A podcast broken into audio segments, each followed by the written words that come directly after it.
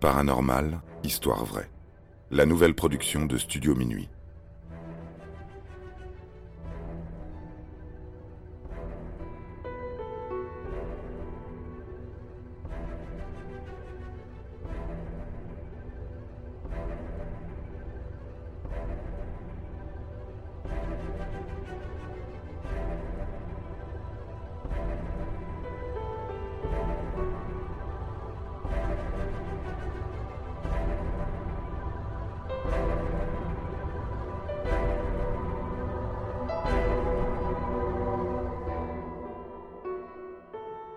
La maison d'Amityville appartient aux démons.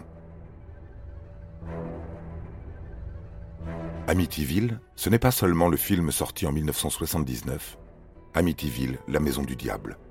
C'est aussi une adresse d'un quartier fastueux, situé au 112 Ocean Avenue, sur l'île de Long Island, au nord des États-Unis, près de New York. Une belle maison datant de 1928 y est à vendre, mais pourtant, personne ne veut l'acquérir. La raison en est simple sa réputation terrifiante lui fait défaut.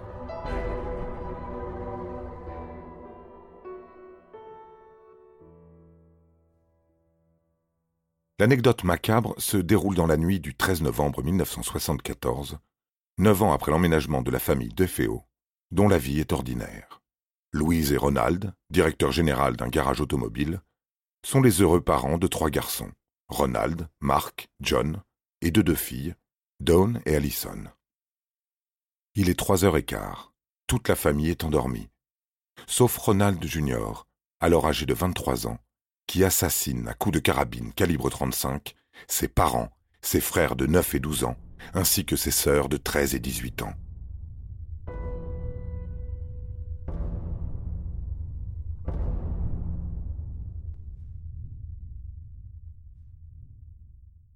Le lendemain, le jeune homme, paniqué, rentre dans le bar de Joey Yeswit pour lui faire part du massacre, en hurlant.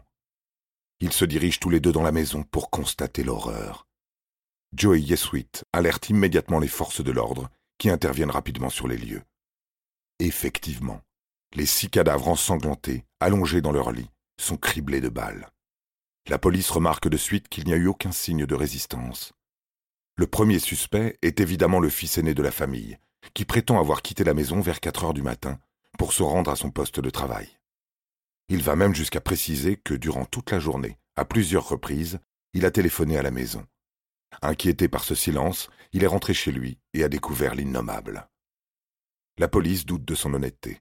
Il est arrêté, puis questionné, jusqu'à ce qu'il avoue. Toutefois, son témoignage n'est pas rationnel, il y a trop d'incohérences.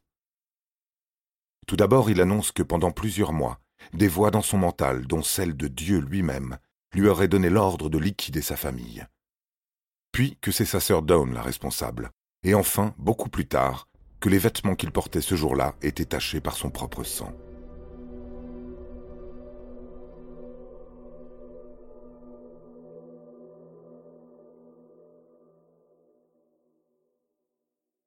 Bien qu'en septembre 1975, son avocat plaide la folie le juge, persuadé qu'il a inventé cette histoire de fantôme pour raccourcir sa peine, le condamne à 25 ans de prison, dans la prison de Denmora, dans le comté de Clinton.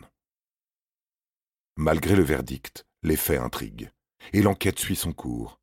Des coups de feu tirés sur six personnes ne peuvent être l'action d'une seule personne, ou alors Down, dont la chemise de nuit a des traces de poudre blanche, a aussi utilisé un fusil avec un complice.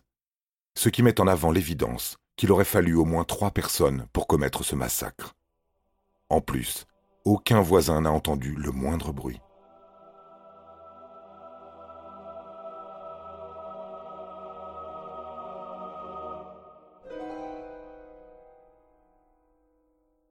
Quarante-six années passent. Nous sommes en 2021. Ronald Junior demande à ce que son affaire soit réexaminée, afin d'être libéré en été. Mais le nouveau jugement ne se fera pas puisqu'il décède à l'âge de 69 ans, le 15 mars 2021. Cette histoire sera l'inspiration de bon nombre de livres et de films d'horreur. Pourtant, celle-ci ne s'arrête pas là. D'autres propriétaires, George et Kathleen Lutz, occuperont la belle maison dans laquelle, après 28 jours, ils seront témoins de phénomènes paranormaux.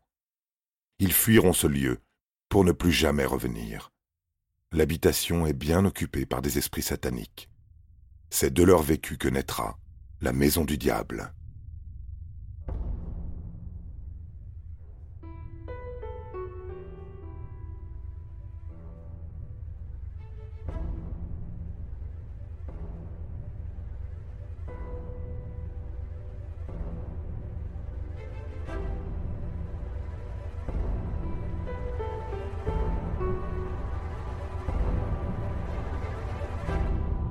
Paranormal, histoire vraie.